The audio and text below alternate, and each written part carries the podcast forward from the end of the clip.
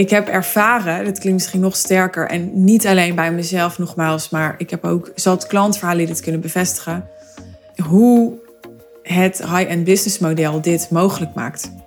En is het op andere manieren onmogelijk?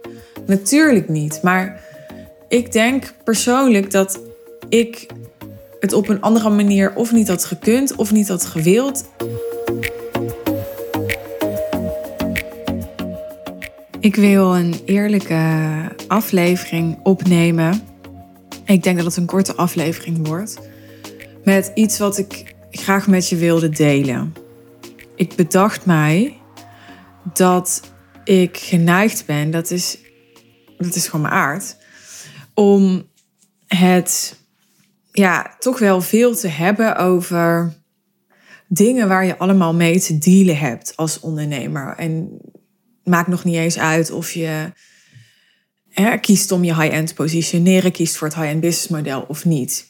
Neem bijvoorbeeld aflevering 315, waarin ik het heb over ja, een soort moderne verkettering en, en canceling bij invloedrijke vrouwen. Neem bijvoorbeeld aflevering 311, waarin ik uh, bevestig dat een invalshoek kiezen, een eigen vernieuwende invalshoek kiezen, steeds belangrijker wordt. Er zit eigenlijk ook een soort, nou, een beetje een negatieve ondertoon in. Het gaat allemaal over dingen die belangrijk zijn, waar je op moet letten, waar je mee te maken hebt, waar je mee moet dealen. Uh, eh, 310 ook. Wat is de keerzijde van hulp bij het runnen van huishouden? Heb ik het hier over een keerzijde.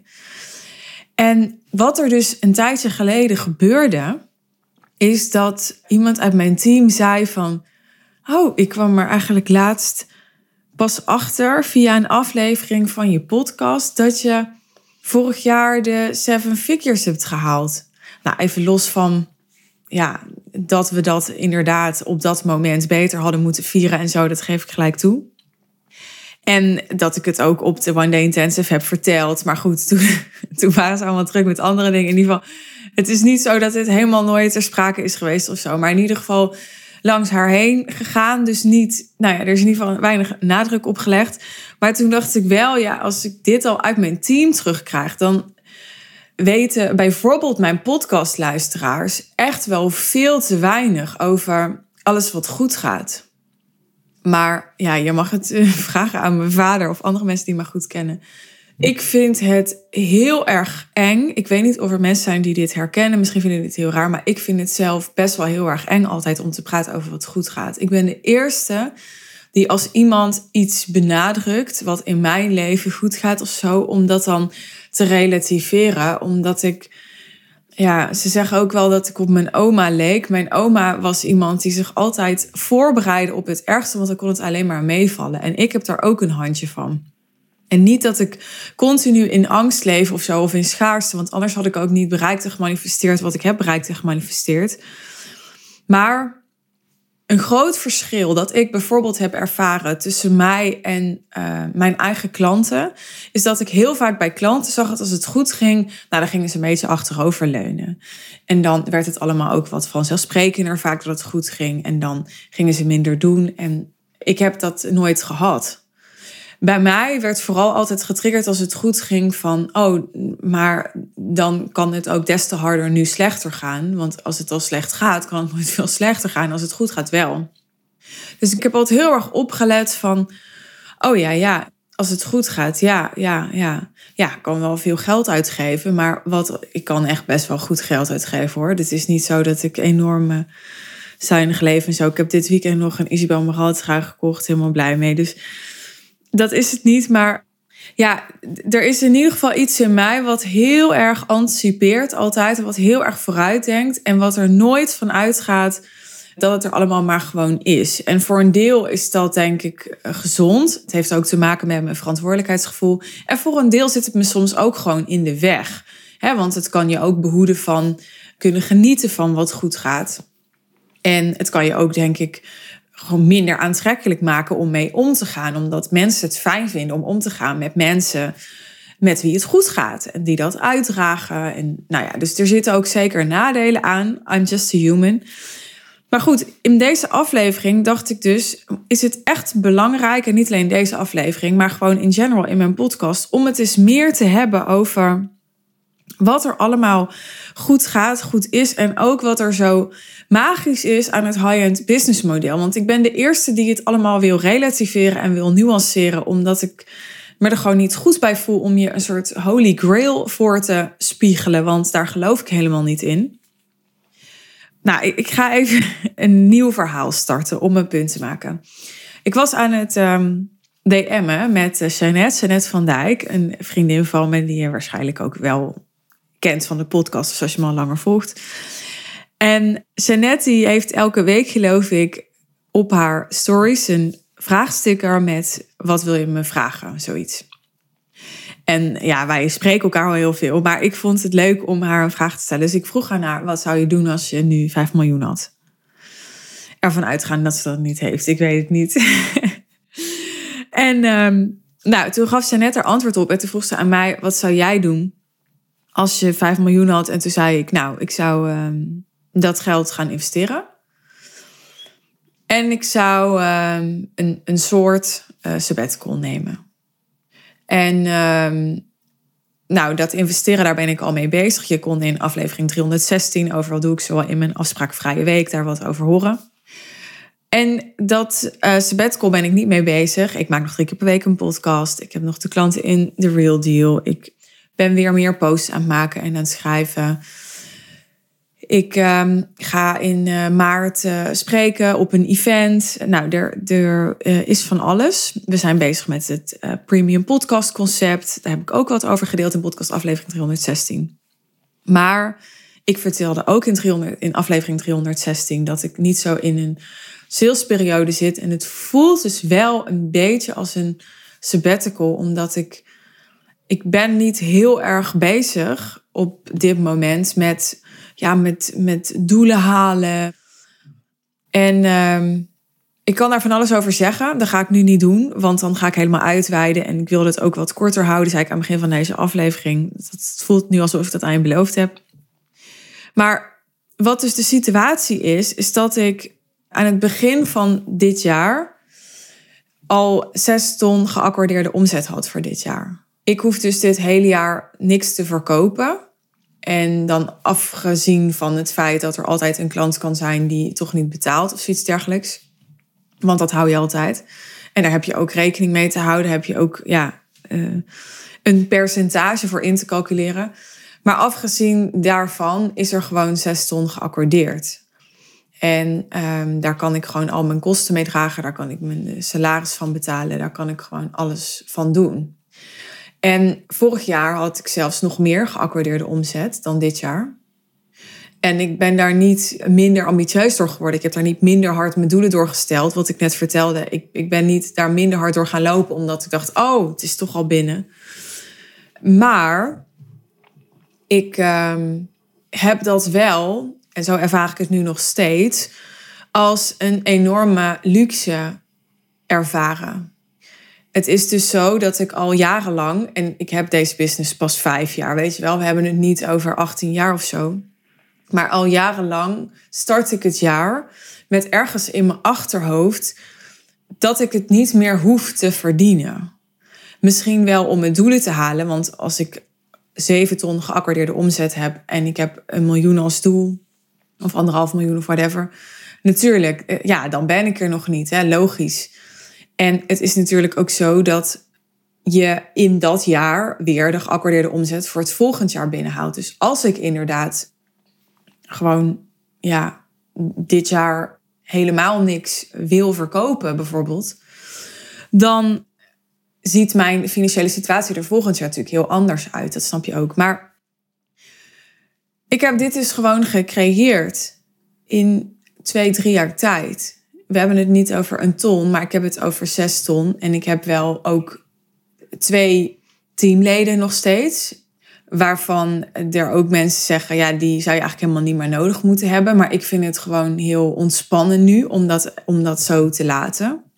Om iemand te hebben die me met marketing helpt, die me met mijn branding helpt, eh, die me met uh, de Real Deal Life helpt. En iemand te hebben die echt op de back-office zit contact doet met mijn boekhouder als dat nodig is, contact doet met mijn jurist als dat nodig is. Dus dat ik echt heel erg word vrijgespeeld.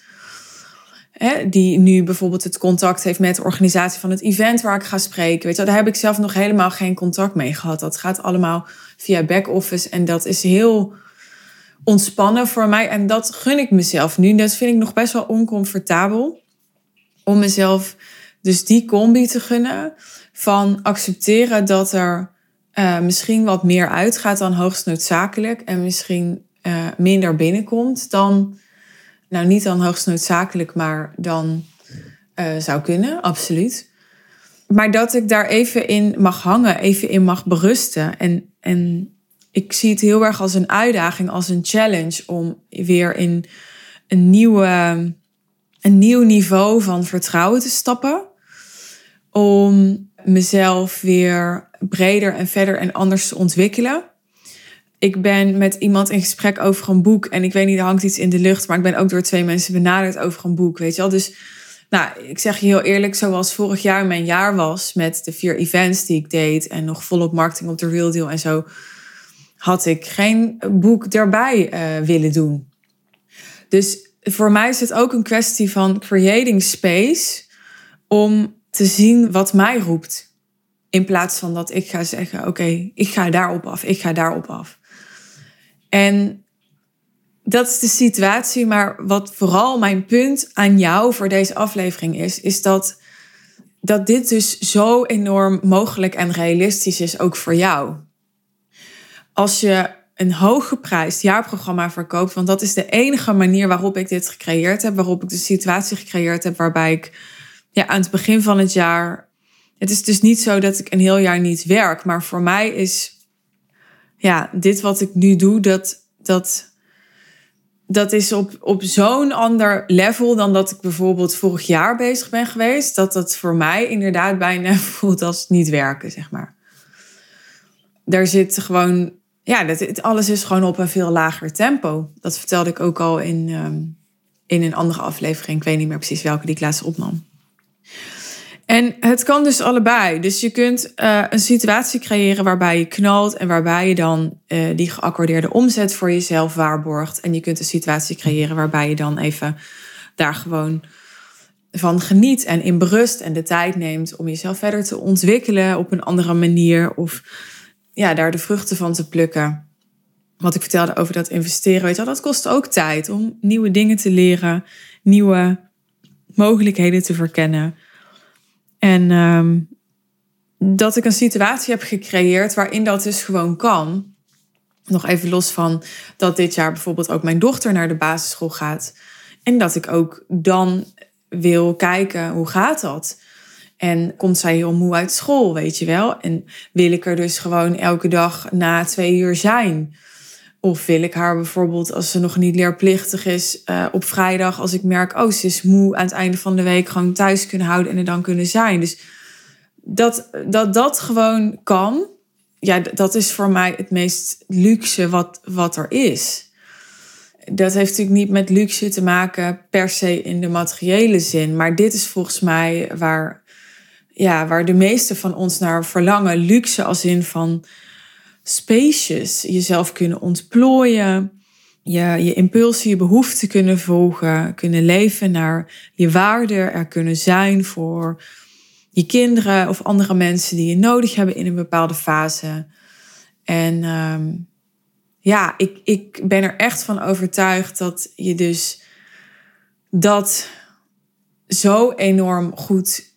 Nou, ik, ik zeg, ik ben ervan overtuigd, maar ik heb ervaren, dat klinkt misschien nog sterker, en niet alleen bij mezelf nogmaals, maar ik heb ook zat klantverhalen dit kunnen bevestigen, hoe het high-end business model dit mogelijk maakt.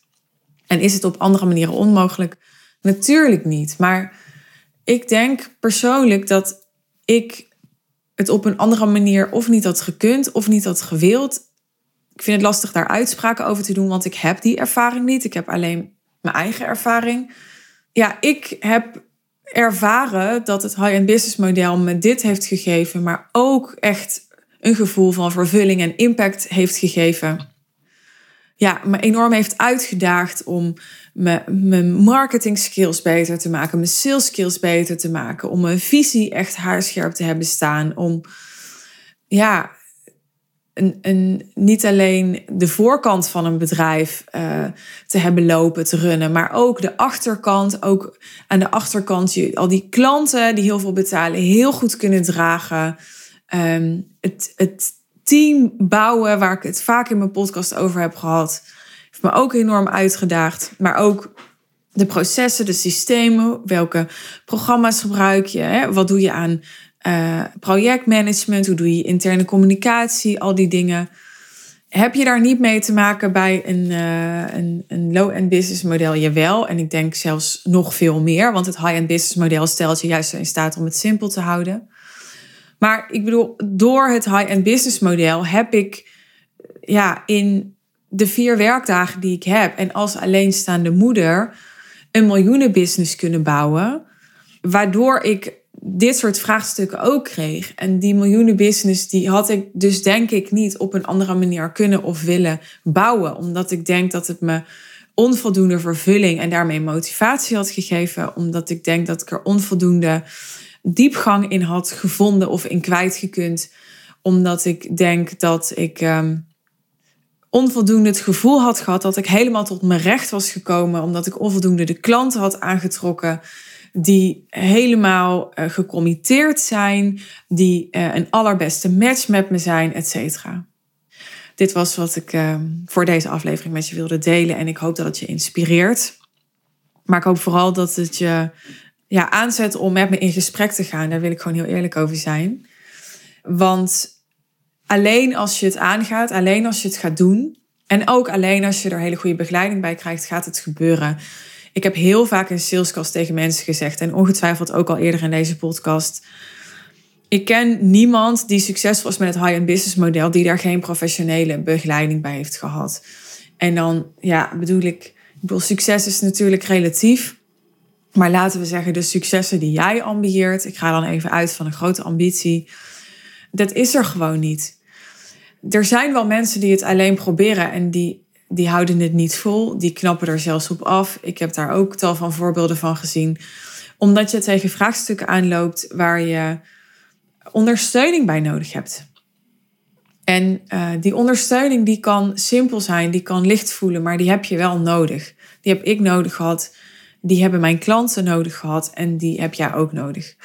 Dus ga in gesprek. Ik bespreek graag met je welke ideeën ik voor jou heb, welke perspectieven ik voor jou zie. Ik wens je verder een mooie dag, een mooie avond of een mooie nacht. Vergeet niet je te abonneren of mijn podcast te volgen op Spotify. Dankjewel. En als je de podcast waardeert, dan waardeer ik het enorm als je hem 5 sterren geeft. Oké, tot de volgende keer. Bye bye.